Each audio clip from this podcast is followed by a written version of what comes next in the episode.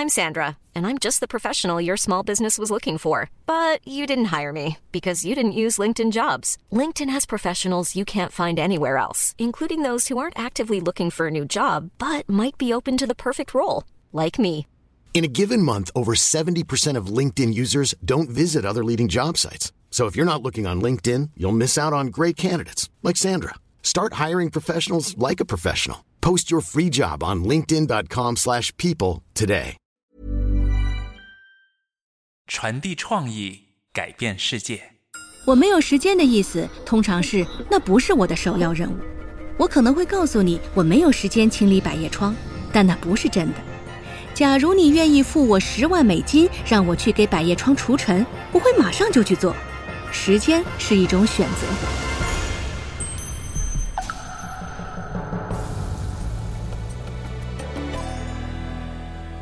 TED 中文演讲。是不是老觉得下班后时间不够用？也许你听过“时间是挤出来的”这句话，但发现挤来挤去，最后想做的事情还是没做。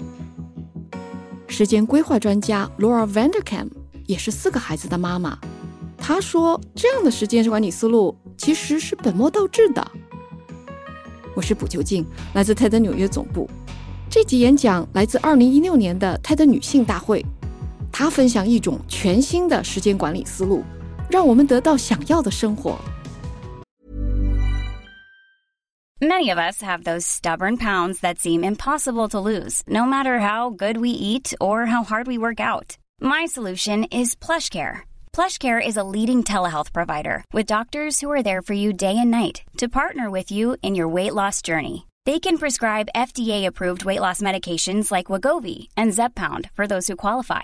Plus, they accept most insurance plans. To get started, visit plushcare.com slash weight loss. That's plushcare.com slash weight loss.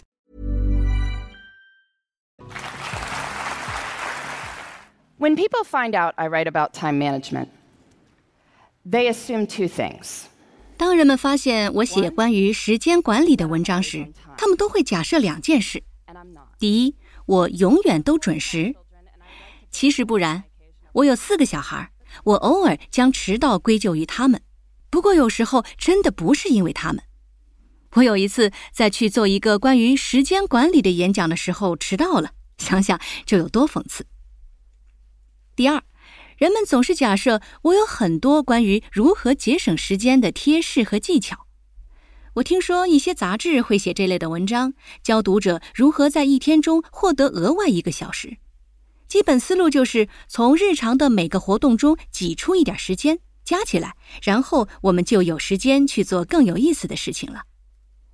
我对这个说法持保留意见，不过我还是想听听他们在找我之前已经有了些什么想法。与在座分享几条最有意思的：出门办事的时候，只去那些一路上右转就能到的地方；用微波炉的时候要极度精明。如果食物包装上面写三到三点五分钟，我们要挑时间最短的那个。我个人最喜欢的是录下你最喜欢看的电视剧，这样你就可以跳过广告了。其实，在某个程度上还是挺有道理的。这样，你每半个小时就可以挤出八分钟。那么，看电视两个小时，你就可以挤出三十二分钟锻炼的时间，倒是有点道理。不过，你知道还有什么方法可以找到三十二分钟的锻炼时间吗？不要每天都看两个小时电视就行了呀。总之，这个理念就是，我们东省一点时间，西省一点时间，加起来就有时间做我们想做的事情了。但是，在我了解成功的人如何分配时间，并看过他们的作息时间表后，我觉得这个想法是完全本末倒置的。我们不是通过节省时间来打造我们想过的生活，我们应该先建立我们想要的生活，时间就会自然而然节省出来。我来解释一下，我最近有个时间日记项目，观察最忙碌的女士们一千零一天的生活。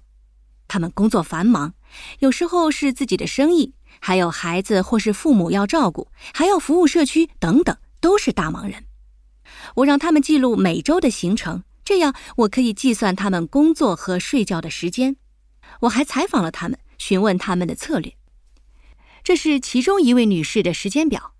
她在某个星期三晚上有事出门，回家发现她的热水器坏了，地下室都被水淹了。如果你也遇到过这种事儿的话，你就会知道眼前的景象多么令人崩溃和沮丧。于是那个晚上，他立刻着手处理。第二天，他找了一个水管工；第三天，找了专业的清理人员来处理损坏的地毯。所有这些都算在了他的时间表内。总共花了他一周中的七个小时，七个小时，这就等于一周七天，每天都要挤出一个小时。但是，假如你在这一周刚开始的时候就问他：“你能在这周抽出七个小时来参加铁人三项吗？你能在这周抽出七个小时指导七个有潜力的人吗？”我肯定他会像我们大多数人一样说。怎么可能？你没见我有多忙吗？但是他最后不得不抽出七个小时，因为他的地下室被水淹了。他挤出了这七个小时。这件事告诉我们，时间是有弹性的，我们不能创造更多时间，但是时间会自己调整，去适应我们选择去做的事情。所以，时间管理的关键就是。对待最重要的事情，应该像对待那个坏了的热水器一样。要做到这一点，我要借用我采访过最忙的人的话。他经营着一家小企业，请了十二名员工，空余时间他还要照顾六个孩子。我联系上了他，想要采访他关于他是怎么做到无所不能的。我记得那是一个星期四的早晨，他没时间和我说话。当然了，他很忙。但是他没时间和我说话的原因是，他去远足了。因为那是春季一个美丽的清晨，所以他去远足了。这样的他让我变得更感兴趣了。当我最终联系上他时，他说：“Laura，我做的所有的事情，我花的每分每秒都是我的选择。所以，与其说我没有时间做这个，没有时间做那个，他会说。”我不做这些事情，因为他们不是我的首要任务。我没有时间的意思，通常是那不是我的首要任务。其实你想想，那的确是更准确的说法。我可能会告诉你，我没有时间清理百叶窗，但那不是真的。假如你愿意付我十万美金，让我去给百叶窗除尘，我会马上就去做。既然那不可能发生，我可以承认，不是我时间不够，而是我不想做。这么说提醒了我们，时间是一种选择，不同的选择有时候会带来可怕的后果。但是我们都是聪明人，从长远来看，我们有能力去选择一些值得做的事来充盈我们生命中的时间。那么我们应该怎么做呢？我们要如何像对待那个坏了的热水器一样对待我们的首要任务？首先，我们需要找出哪些事最重要。我想给你们分享两个技巧。第一个是工作方面，我相信许多人在年底的时候会发出或者收到年终绩效考评，让你回头看看这一年的成功和成长的机会。这的确有它的作用，但是我发现向前看会更有效。我要你们当现在就是明年年底，你正要给自己写年终考评，这一年无疑是你在职场上精彩绝伦的一年。你做了哪三五件事情使它如此精彩绝伦？你现在就可以写你明年的年终考评了。你也可以在生活上这样做。我相信你们许多人就跟我一样，每到十二月会收到贺卡，里面附着一张花花绿绿的纸，上面写着老一套的“我们全家给您拜年啦”，并附上我们的近况。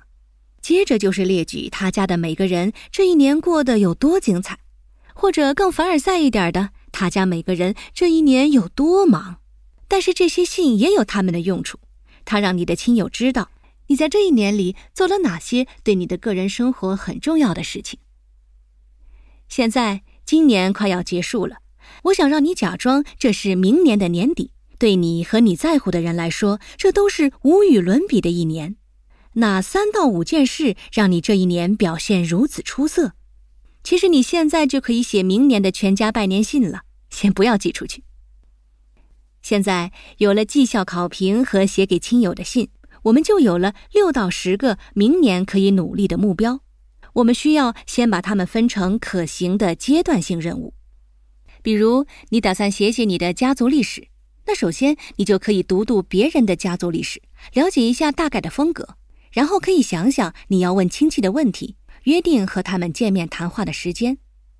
或者你想要参加一个五千米的短程马拉松，你需要先找一个竞赛报名，再做一个培训计划，从衣柜底下翻出你的运动鞋。然后重点来了，我们把我们的首要任务当做那个坏掉的热水器，把它们优先放入我们的日程表里。我们要在事情发生的几周前就先想好。我发现周五的下午最适合处理这事儿。周五的下午被经济学家称为低机会成本时间。我们大部分人不会在周五下午觉得自己浑身是劲儿，要朝个人和职业生涯的首要任务迈进了。但是这时候的我们却愿意去想自己的首要任务是什么。所以，在周五下午花一点时间，为自己做一个把首要任务分成三大类的清单：事业、关系、自己。这样的三项分类提醒了我们，每一个类别都应该有一些事。事业我们经常考虑，关系和自己却很少会去想。反正只需要列一个短短的清单，每一类都包含两到三件事，然后放眼下星期，看看该怎样把它们规划进去。怎么规划都取决于你，但这可能对一些人来说不太容易。因为我知道有些人的生活更加艰难。如果你有好几个孩子要照顾，那么想要找时间去参加诗歌班一定不容易。我懂，我不想轻视任何人的困难，但是我觉得我接下来要说的数字是会改变你的想法的。我们每周都有一百六十八个小时，二十四乘以七是一百六十八个小时，这是一段很长的时间。假如你有一份全职的工作，一周是四十个小时，每晚睡八个小时，一周是五十六个小时。我们有剩下七十二个小时来做其他事情，这是一段很长的时间。假如你说你每周工作五十个小时，比如一份全职和一份兼职，这样你还是有六十个小时去做其他的事情。假如你说你每周工作六十个小时，你还是有五十二个小时去做其他的事情。你说你每周工作超过六十个小时，你确定？曾经有一个研究对比了人们估计的工作时间和实际的工作日记，他们发现那些宣称工作超过七十五个小时的人有二十五小时的误差。你可以猜到这个误差是多了还是少了吧？无论如何，在一周的一百六十八个小时里，我觉得我们总可以找到时间做我们想做的事。如果你想花时间陪陪你的孩子，或者准备你即将到来的考试，你想锻炼两三个小时，或者做两个小时志愿者，你都可以的，即便你的工作时间远超过法定时间。所以很好，我们有很多时间。但是你知道吗？我们甚至不需要那么多时间去完成一个大目标。但当我们有一点空闲时间的时候，我们会做什么？拿出手机，是吧？开始删除邮件，或者在家里闲荡，没完没了看电视。但是每一段不起眼的片刻时光都能产生很大的力量。你可以用零星的时间来获得零星的快乐，比如说在去上班的公车上读一些精彩的读物。当我以前的工作需要我每天早上乘两趟公车、一趟地铁的时候，我周末会去图书馆找东西来读，这让我的生活更丰富了。工作间隙的休息时间可以用来冥想或者祷告。如果你因为下班太晚而错过了家庭晚餐，那就用家庭早餐来替代。这不外乎是看一下一个人的全部时间，然后为想做的事情找到时间。我真心相信我们是有时间的，就算我们再忙，仍然有时间去做重要的事。当我们专注在重要的事情上。我们可以在已有的时间内创造我们想要的生活。你刚刚听到的是 TED 与喜马拉雅合作推出的 TED 中文演讲节目。如果你喜欢这个演讲，请给我们点赞、留言，并且订阅节目，让更多人发现它。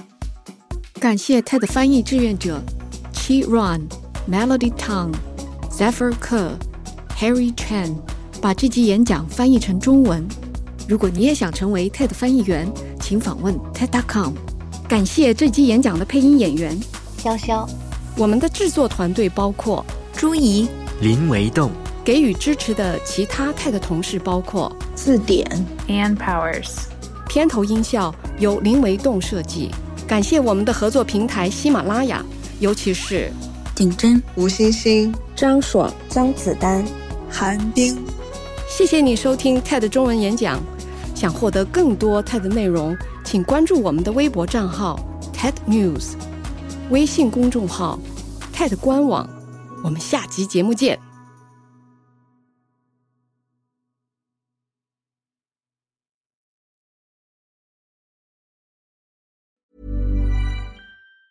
Ever catch yourself eating the same flavorless dinner three days in a row?